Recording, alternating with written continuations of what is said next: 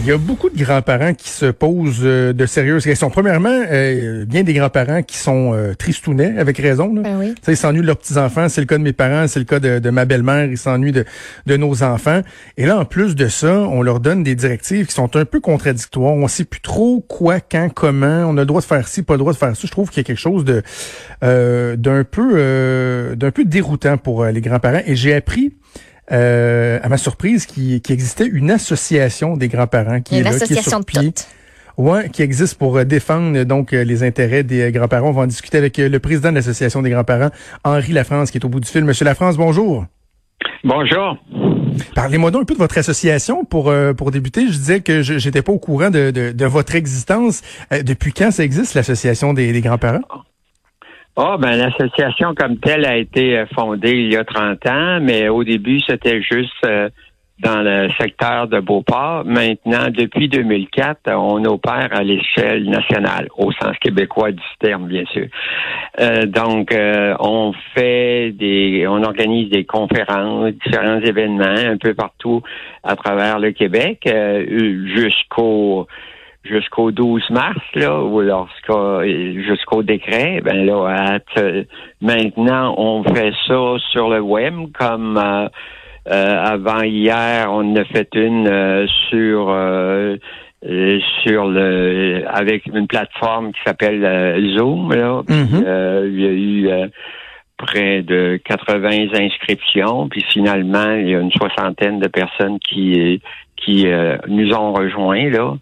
Euh, avec une psychologue qui justement évaluait euh, les, discutait avec les grands-parents euh, qui étaient là de façon virtuelle pour voir comment se vit les, la pandémie et le confinement. Puis d'ailleurs, on va, étant donné que c'est tellement populaire que mardi prochain, on, renouvelle l'expérience. Les gens qui veulent s'informer de ça peuvent le voir sur l'internet, sur notre site. Bah, dites-moi euh, donc il y avait les services euh, d'un psychologue euh, offerts à vos membres. On s'entend là, Monsieur Lafrance, la situation là actuellement, elle est pas évidente pour pour les grands-parents. On parle beaucoup des, des aînés en général, ceux qui sont dans les CHSLD, ceux qui sont dans des résidences pour personnes autonomes, etc. Mais ce lien là particulier là de nos personnes plus âgées avec leurs petits enfants, il est important, il est fondamental. Et là, il, ça a été coupé sec.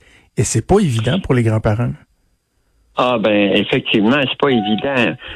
Euh, euh, êtes-vous toujours là? Oui, oui, je suis là, je suis là. Ah, OK. Euh, J'avais peur de vous avoir perdu. Excusez-moi. Bon, oui, c'est pas évident. Puis, sauf que les grands-parents vivent souvent ce genre de situation-là. En ce sens que certains grands-parents, par exemple, lorsqu'il y a des des problématiques de DPJ.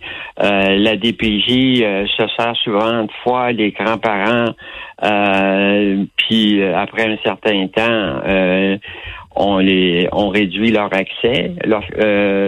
ça, on est habitué à ce genre de situation-là. Il y a certains parents qui bon, utilisent les grands-parents un, certain temps, puis après ça, les floches, comme on dit en bon québécois. Puis là, on est un peu avec la même situation avec le gouvernement. Euh, au mois de mars, on a dit aux grands-parents, il faut pas, vous avez plus le droit de voir vos petits-enfants. Puis là, le gouvernement, il fait demi-tour à 180 degrés. Maintenant, euh, étant donné qu'on a des problèmes pour euh, gérer, pour les les places de garde, les garderies, on manque de personnel, on va utiliser les grands-parents alors qu'on les a euh, flochés au mois de mars, puis il y a des grands-parents qui sont privés de leur accès, qui étaient habitués à serrer dans leurs bras euh, leurs petits-enfants qui, euh, depuis le mois de mars, en sont privés. Puis là, on, on leur a, on, ramollit les choses pour de façon à ce qui, que ça se fasse parce que il y a beaucoup de grands-parents qui, bien sûr, sont déprimés de la situation, qui sont isolés des fois tout seul dans leur appartement ou euh, hmm. euh, tout seul avec leur conjoint conjoint. Mais j'imagine qu'il y en a certains qui doivent se sentir instrumentalisés. Là. je veux dire, le gouvernement disait, ben, vous pouvez pas voir vos petits-enfants parce que euh, c'est pas sécuritaire pour vous. Mais là, soudainement, parce qu'on a besoin de quelqu'un pour garder, pour être des gardiens, comme ils ont dit hier en conférence de presse, on a besoin de vous. C'est un peu particulier. Ah C'est ça. C'est la, c'est la notion de grands-parents jetables dont je parlais, effectivement. Maintenant qu'on en a besoin, ben là, euh, faut les récupérer. On les avait jetés, on, les récupère parce qu'ils peuvent être utiles. Euh, donc, c'est cette notion-là que nous, à l'association, qu'on combat. Mais là, c'est une, on le combat de, dans une situation tout à fait spéciale. Mais euh, c'est pas nouveau.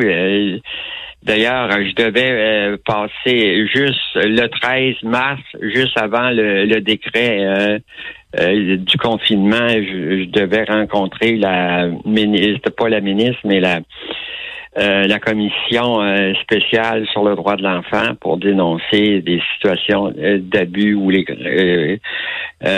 dont étaient victimes les grands-parents, mais ça a été remis ah un peu après la Qu'est-ce que vous vouliez dénoncer, Monsieur Lafrance? Quel genre d'abus on, on parle?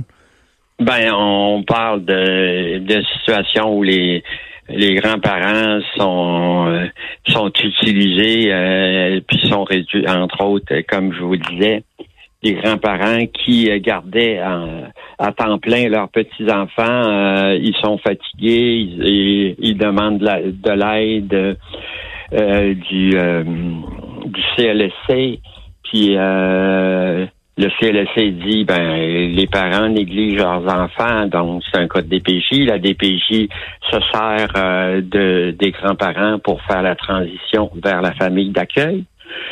Après un certain nombre de mois, euh, ou euh, des fois ça prend un an, il, voit le, après, alors qu'il l'avait l'enfant à temps plein, cinq jours par semaine, après un certain temps en famille d'accueil, on dit euh, là, il faut que l'enfant se dépose, c'est le terme que la DPJ utilise dans la famille d'accueil. Puis après ça, ben, on réduit les de, euh, de semaine en semaine, de mois en mois, les, les accès. Puis après ça, après un certain temps, bon, les, les grands-parents, ils nous appellent, ils nous disent, je l'avais à temps plein, puis là, je peux le voir juste euh, une heure sous supervision hmm. au, bureau de la DPJ, c'est quoi?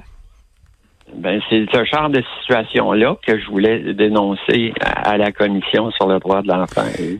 Et, j'imagine, Monsieur Lafrance, que ça s'est pas amélioré ce genre de situation-là avec euh, la crise actuelle, parce qu'on a vu même des parents biologiques euh, qui ont des enfants sous le, contrôle de la DPJ, mais qui avaient un, pouvaient garder un certain lien. Les visites ont été coupées. J'imagine que c'est la même chose pour les grands-parents aussi. Oui, exactement. Exactement.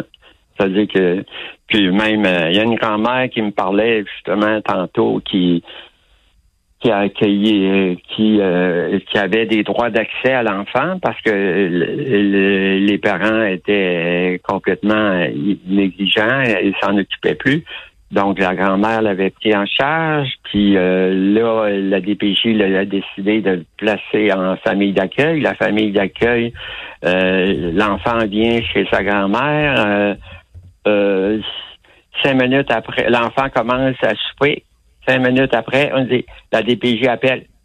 Faut vous le retourniez en famille d'accueil tout de suite.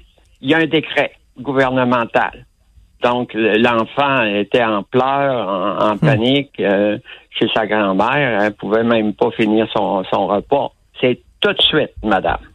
Bon, euh, c'est des situations de même que ça a donné. Et puis l'enfant, il était déjà rendu chez sa grand-mère. Il pouvait pas avoir, euh, s'il y avait eu infection, l'infection était déjà là. Puis il la retourne dans une famille d'accueil qui travaille dans le milieu de la santé, dans un milieu hot, donc, il y a beaucoup plus de chances d'être contaminé par le virus que chez sa grand-mère. Bon, euh, on a vécu, euh, il y a des grands-parents qui ont vécu des situations euh, aberrantes comme ça. Écoutez, moi, je, le, message que je veux passer avec vous, si euh, les gens qui nous écoutent, les grands-parents, si vous avez des questions, vous avez besoin de services, d'accompagnement, juste de jaser, là, ils peuvent aller sur, euh, sur votre site internet euh, www.grand-parents au pluriel.qc.ca. On, a une ligne d'écoute pour les écouter, les accompagner au 1 866 745 6110.